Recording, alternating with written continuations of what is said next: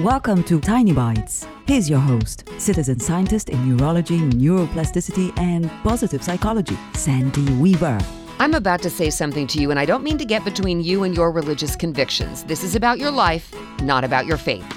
Suffering does not equal virtuousness. Seriously, if you're in the habit of going along to get along when you'd really rather scream, know this you are suffering and screaming inside, and it's hurting your body and your mental well being. I've been guilty of this too, doing something I'd really rather not do just to keep the peace, or not doing something I felt needed to be done because the person I was with disapproved.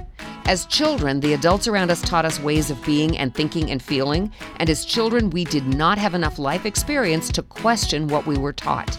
As adults, many people still don't question concepts they learned at an early age. You do not have to go along to get along, or suck it up, buttercup, or mind your own business if those things feel wrong to you. It's your life. Live it your way. Stop suffering inside because others expect you to live your life their way.